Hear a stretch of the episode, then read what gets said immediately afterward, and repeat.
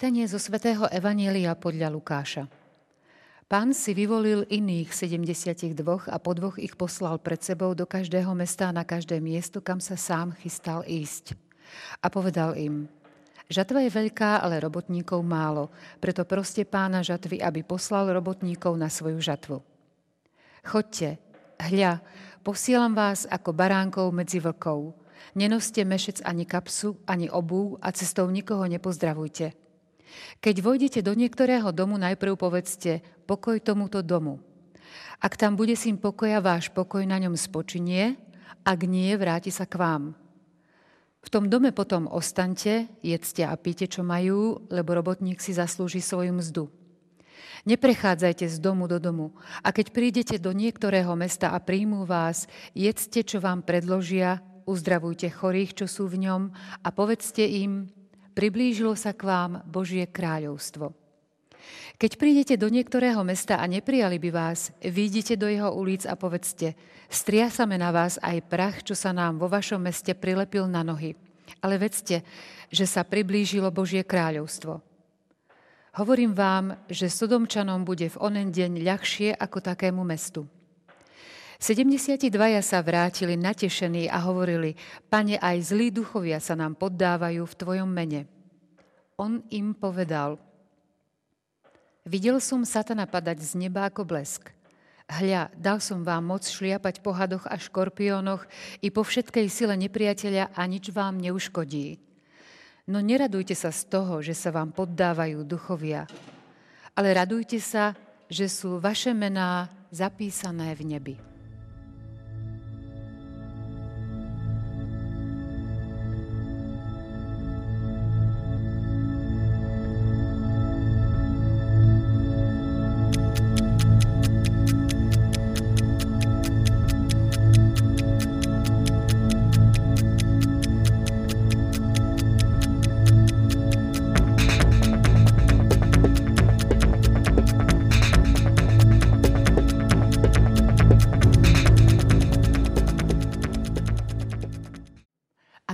Mať vlastnosti učeník, o tom sme počuli v Evangeliu minulej nedele.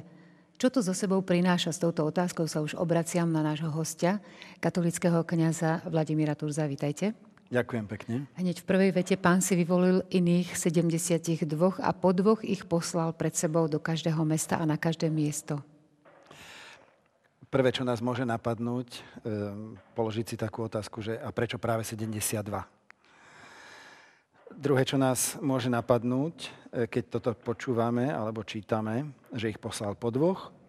A tretie, že ich poslal do každého miesta, do každého mesta alebo miesta, kam sa sám chystal ísť. Prvé teda, že 72.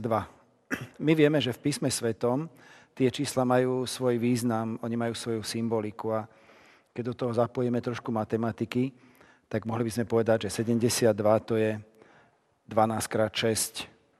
12 je číslo plnosti, 6 je číslo človeka. Mohli by sme povedať, že je v tom takáto symbolika, že tá plnosť, tá 12, že plnosť, že posiela um, ako plnosť tých uh, učeníkov.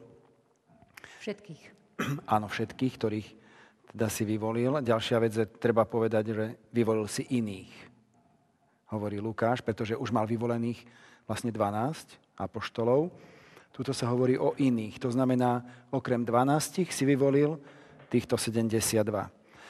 Iná interpretácia tohto čísla 72 je, že um, niektorí vravia, že jednoducho 72 je 72, že to nemusíme sa zamýšľať nad tou symbolikou číselnou, ale že vyjadruje veľa a teda, že sú poslaní ku všetkým národom vtedajšieho sveta. Niektorí dokonca hovoria, že číslo 72 môže byť aj reálne číslo, že vyjadruje počet národov vtedajšieho sveta. Toto je taká zaujímavá interpretácia, že všetky národy vtedajšieho sveta, len my čítame Evangelium svätého Lukáša. Evangelista Lukáš je autorom skutkov apoštolov. Až v skutkoch apoštolov hovorí svätý Lukáš o tom, že bol zoslaný Duch Svetý, ktorý vlastne spôsobil to, že učeníci alebo apoštoli sa otvorili aj pre pohanov.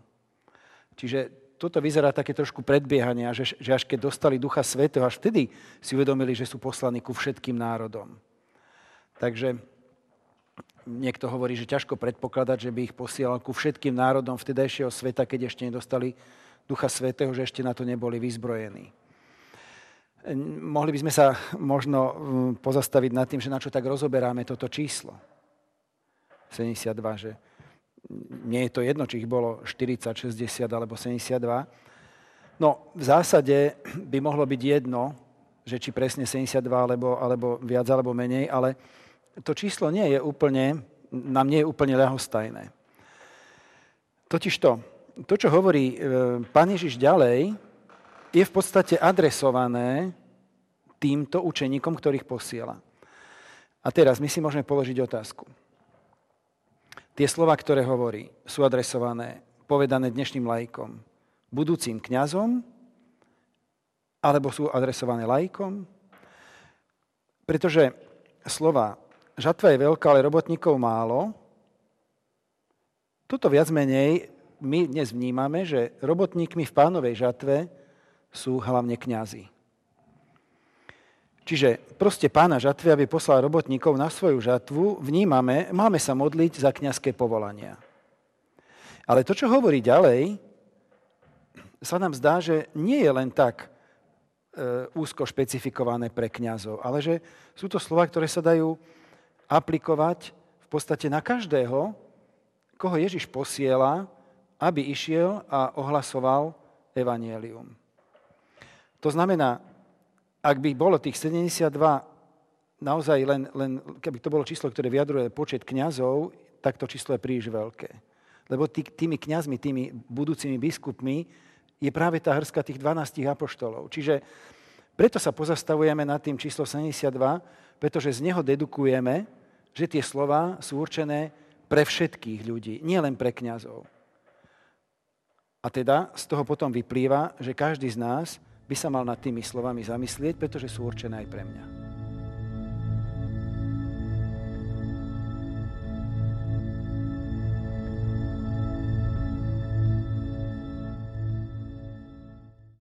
Pred chvíľou ste hovorili, že Boh povoláva do svojej žatvy aj nás, lajkov. Aký to má význam?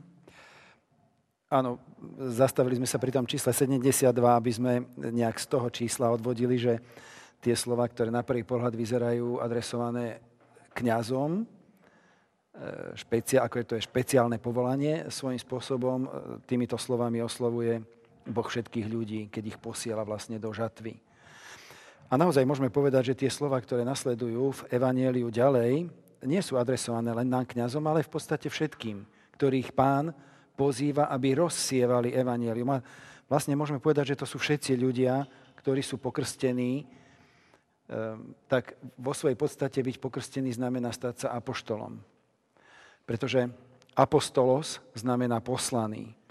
A my krstom dostávame účasť na Kristovom, na Kristovom poslaní. To znamená byť tými, ktorí, ktorí idú a ohlasujú Krista. Vlastne aj v Nevanieliu sme počuli, že pán Ježiš posielal týchto učeníkov pred sebou, aby išli a ohlasovali na všetky miesta, kam sa sám chystal ich, ich posielal po dvoch. Čiže ako taký predvoj, aby mu pripravili cestu. Takže my všetci, všetci ľudia, a môžeme povedať všetci ľudia dobrej vôle, ale teda my krs, pokrstení, to máme e, vyslovene v, v mene doslova, vpísané. Ako náhle som pokrstený, som apoštol. Sme dostali toto poslanie od, od Boha. Byť tými učeníkmi, byť tými apoštolmi, ktorí idú a, a ohlasujú. A teraz tie slova teda sú adresované nám. Ktoré? Posielam vás ako baránkov medzi vlkov. Boh nás posiela ako, alebo Ježiš nás posiela ako baránkov medzi vlkov, znamená posiela nás do nerovného boja. My dopredu vieme, že ideme do nerovného boja, lebo už len z toho obrazu baránok, ktorý ide medzi vlkov, je, je jasné, že to je nerovný boj. Že tým vlkom je, je Boží nepriateľ a my ideme ako baránkovia. Je jasné, ono by sa to mohlo tak na prvý pohľad zdať, že, že to je poslanie na istú smrť. No určite nie. To by Boh neurobil. Keby sme sa mali spoliehať len na vlastné sily, Je to poslanie na istú smrť. Ale práve na to nadvezuje, nadvezuje ďalšia veta alebo ďalšie slova Ježišove, ale k tým sa až za chvíľočku vrátime. Nenoste mešec ani kapsu, ani obu. Čiže čo tým Ježiš chce povedať? Chce tým povedať, že sa máme spoliehať na, mo- na moc Božiu. Ale vráťme sa ešte naspäť k tomu, k tomu, že ideme ako baránkovia medzi vlkov. Čiže posiela nás na prvý pohľad do nerovného boja, ale e, na druhej strane to znamená, ten baránok je ako také pokorné, pokorné zviera, ktoré v pokore ide vybojovať boj, ktorý na prvý pohľad vyzerá nerovný. Čiže musím ísť v pokore. V dejinách cirkvi bolo, bolo veľa takých situácií, keď si ľudia mysleli, že ohlasovať Krista sa dá aj iným spôsobom, nejakým agresívnym, so zbraňou v ruke a tak ďalej, alebo jednoducho iným spôsobom, ako nám to ukazuje Kristus. A vieme, že sa to vždy obrátilo proti týmto ľuďom, vždy sa to vypomstilo, nikdy to neprinieslo to ovocie, aké, aké by si Boh želal.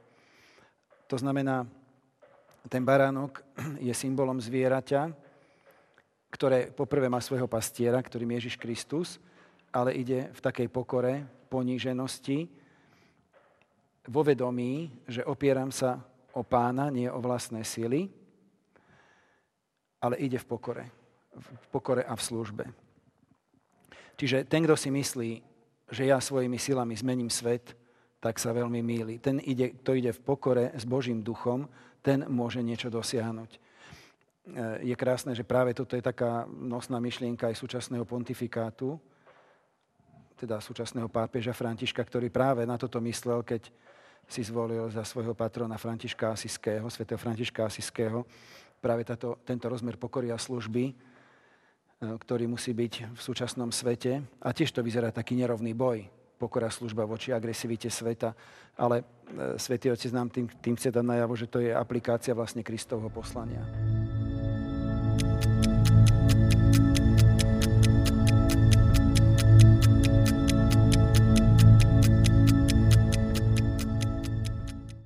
Nenoste mešec ani kapsu, ani obu a cestou nikoho nepozdravujte.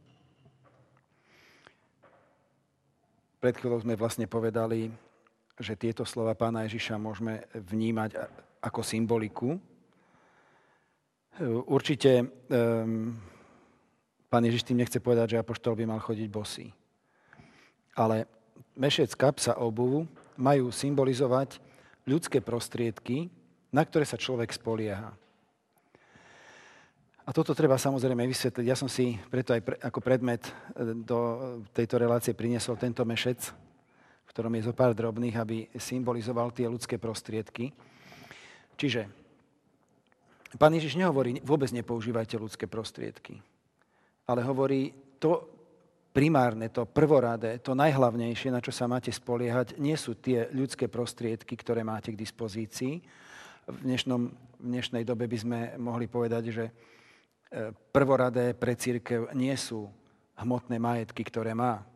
Prvoradé pre církev vždy a v dnešnej dobe je Duch Svety, ktorý, ktorého Boh e, církvi dáva. A všetky tie hmotné prostriedky, ktoré církev má, sú len prostriedkami, teda majetky sú len prostriedkami, ktoré majú byť použité v službe, ktoré sú potrebné, ale nie sú prvoradé. A to je práve to, čo hovorí pán Ježiš že nenoste mešec ani kapsu, ani obu, spoliehajte sa na Božiu moc. Čiže Boh nás vyzbrojil oveľa silnejšími prostriedkami, ako sú akékoľvek ľudské prostriedky. A to je Duch Svetý. Boh nás vyzbrojil Duchom Svetým. A v tejto moci človek môže ísť do toho nerovného boja. Ako sme pred chvíľočkou spomínali, Boh nás posiela do nerovného boja a ono je to aj dobré, že ten boj je nerovný aj ja, to, ja ako kňaz môžem povedať, že, že v momente, kedy by som si povedal, že ja ako človek mám na to byť kňazom, tak som úplne mimo. Lebo žiadny človek nemá na to byť kňazom. Žiadny človek nemá na to síly byť kňazom. Žiadny človek nemôže povedať, ja ťa rozrešujem, pokiaľ mi Boh tomu nedá moc. Žiadny človek si nemôže povedať, ja zvládnem napríklad byť evangelizátor, čiže priniesť Ježiša Krista medzi ľudí. Pokiaľ sa nebudem spoliehať na moc Božiu. Pokiaľ ma, boc, pokiaľ ma Boh nevyzbrojí mocou, mocou z hora, tak neurobím absolútne nič. Toto je to dôležité, čo si jednoducho musí, musíme uvedomiť. V prvom rade my kňazi, to znamená o tú moc Božiu prosiť a nespoliehať sa na tie ľudské prostriedky v prvom rade. Ale v podstate toto je to, čo si musí uvedomiť aj každý laik. Lebo každý, ako sme na, na úvod hovorili, každý sme poslaní Bohom. A teda aj ten laik, ktorý pracuje niekde v úrade, v kancelárii, je tiež poslaný svojím spôsobom do nerovného boja, lebo zvlášť v dnešnej dobe vidíme, že tých nepriateľov cirkvi je veľmi veľa. A mnohí kresťania sa cítia takí zaskočení, aj zatlačení niekde k múru, lebo sa im zdá, že to, to zlo je akési silnejšie. No pokiaľ by sa spoliehali na vlastné sily, tak toto konštatovanie je absolútne pravdivé a týmto všetko končí. Ale ako náhle sa spolieham na moc Božiu, tak môžem povedať, že na mňa budú platiť tie slova, ktoré hovorí pán Ježiš v, v tom dnešnom evaneliu na záver. 72 sa vrátili, čiže už sa vrátili po tom, čo ich pán Ježiš poslal a natešení hovorili, aj zlí duchovia sa nám poddávajú v tvojom mene. No, vieme si predstaviť, že ani jednému z tých ľudí, tých 72 by sa zlý duch nepoddal. Ale v Ježišovom mene áno, pretože nejdú svojou mocou, ale idú v Božom mene. A potom pán Ježiš hovorí, videl som Satana padať z neba ako blesk. Hľadal som vám moc šliapať po hadoch, škorpiónoch i po všetkej sile nepriateľa a nič vám neuškodí. Čiže hovorí im, dal som vám reálnu moc, ktorá, ktorá e, robí to, že, že môžete urobiť oveľa väčšie veci, ako by ste mohli urobiť len ako ľudia. Dostávate Božiu moc. To znamená tieto, tieto bežné nebezpečenstva, ktorých sa oni báli, hadov, škorpiónov, tak pán Ježiš vlastne hovorí, že ja vám dávam moc, ktorá vás ochráni a dokonca nielen, že vás ochráni, ale dokážete prekonať tieto nebezpečenstva, ktorých sa tak prirodzene bojíte. Ale čo je krásne, zároveň ich uvedie aj znova do pravdy a hovorí, ale neradujte sa z toho, že máte túto moc. Čiže, že sa vám podávajú duchovia. Že neradujte sa z toho, že som vám dal takúto moc. Vy sa máte radovať z iného. Vy sa radujte z toho, že ste Božie deti. To znamená, že ste vykúpení. Pán Ježiš hovorí, radujte sa, že vaše mená sú zapísané v nebi. To znamená, radujte sa z toho, že ste vykúpení, lebo toto má byť hlavným zdrojom vašej radosti. To, že ste dostali moc, je len pre službu. Čiže, keby sme to tak chceli zrekapitulovať, Ježiš posiela, čiže dáva službu, dáva poslanie, k tomu dáva moc, človek tú moc príjma, ju využíva pre tú službu a tým sa samozrejme aj posvecuje, ale nie toto má byť tým hlavným dôvodom radosti, že ja mám úžasnú moc. Prečo? Pretože nevyhnutne by to viedlo k píche, že akú mám ja úžasnú moc. Tá moc nie je jeho, tá moc je Božia. Ale to, z čoho má sa, sa má človek naozaj radovať, som Božie dieťa. A toto je nezaslúžený dar, že som Božie dieťa, že ma Kristus vykúpil. Čiže mám sa z toho radovať, ale zase to nie je niečo, čo si môžem privlastniť a, a je, to nie je niečo, na čo má, mám byť ako pyšný. Čiže vidíme tú krásnu takú, takú božiu láskavú pedagogiku, ako sa snaží toho človeka aj vyzbrojiť mocov, ale zároveň uvádzať do pravdy, že ty sa tiež z toho, že si Božie dieťa, to je nezaslúžený dar, ale to je to, čo, čo má byť dôvodom tvojej radosti. Nie to, že som ti dal nejakú moc.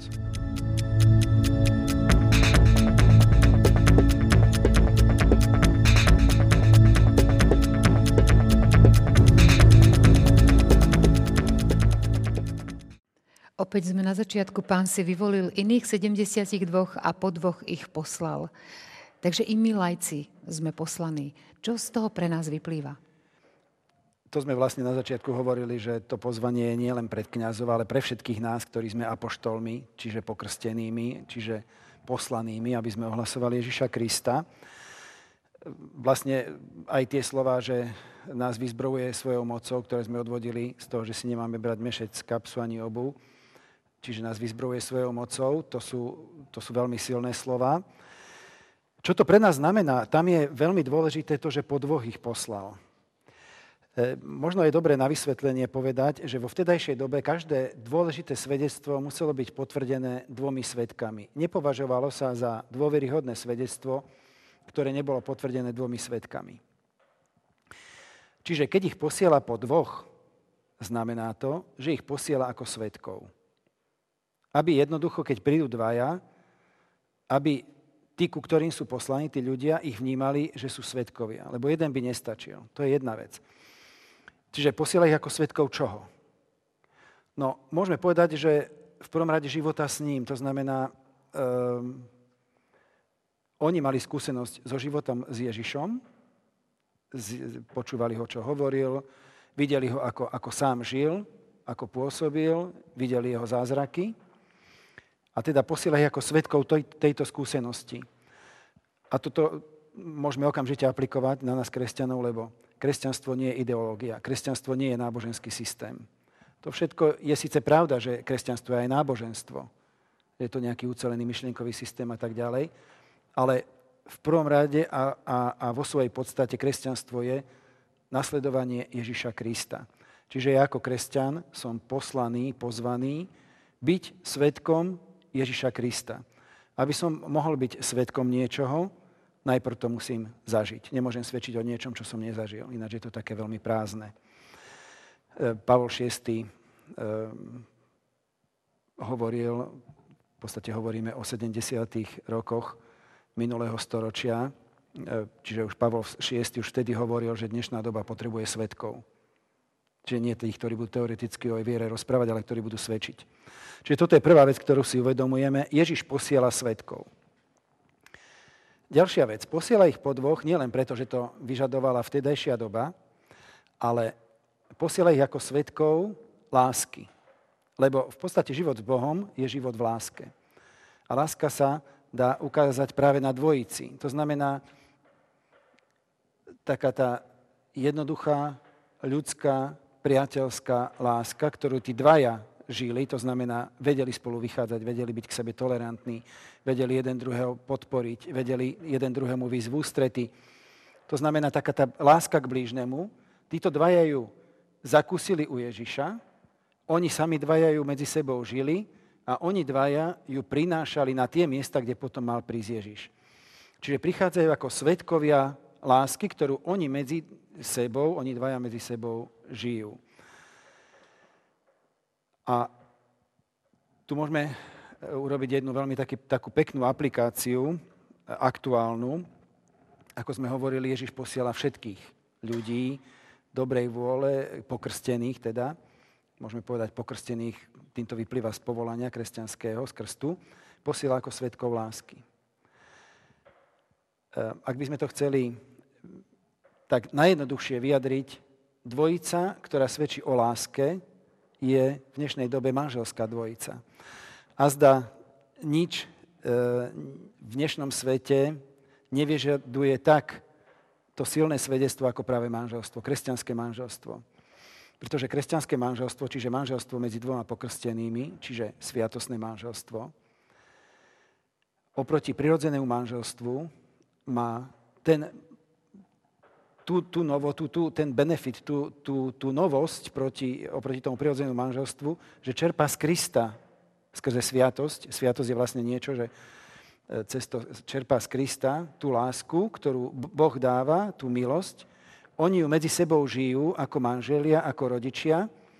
A tá láska, ktorú tí dvaja medzi sebou žijú, muž a žena, tu potom odovzdávajú svojim deťom a prinášajú ju do spoločnosti. Pretože manželstvo, teraz nech, to, nech sa to neberie ako nejaká ideologická fráza, ale je to tak, to je pravda, manželstvo je základná bunka spoločnosti. Ak sa má ozdraviť celá spoločnosť, tak sa musí uzdravovať cez svoju e, základnú, najzákladnejšiu bunku, ktorou je rodina. A tá základná bunka musí byť života schopná. To znamená, musí to byť tá bunka, ktorá je schopná sa obnovovať, oživovať, dávať život, dávať nový život. Preto to musí byť manželstvo medzi mužom a ženou, pretože to jediné je schopné dávať život, je schopné sa rozmnožovať. Tak ako v každom organizme, proste tá stavebná bunka musí byť schopná obnovovať organizmus a, a roz, rozmnožovať sa. Čiže tá, táto láska, ktorá prichádza od Boha cez sviatosť manželstva, títo dvaja svetkovia tej lásky žijú medzi sebou, odovzdávajú ju do spoločnosti a tým vlastne prinášajú Krista do spoločnosti a cez nich vlastne Kristus môže ten organizmus, ktorým je spoločnosť, cez nich vlastne môže ten organizmus oživovať. Čiže toto je taká najkrajšia aplikácia toho, že ich posielal po dvoch. muž a žena spojení v kresťanskom manželstve sú poslaní Bohom, aby obnovovali túto spoločnosť. Otec Surzo, ďakujeme za vysvetlenie. My sa opäť stretneme o týždeň. V nedelnom evaneliu budeme hovoriť o milosrdnom Samaritánovi. Ďakujem aj ja za pozvanie. A s túžbou byť vierohodnými svetkami sa lúčime s vami, vážení televízni diváci, a tešíme sa na stretnutie opäť o týždeň. Dovidenia.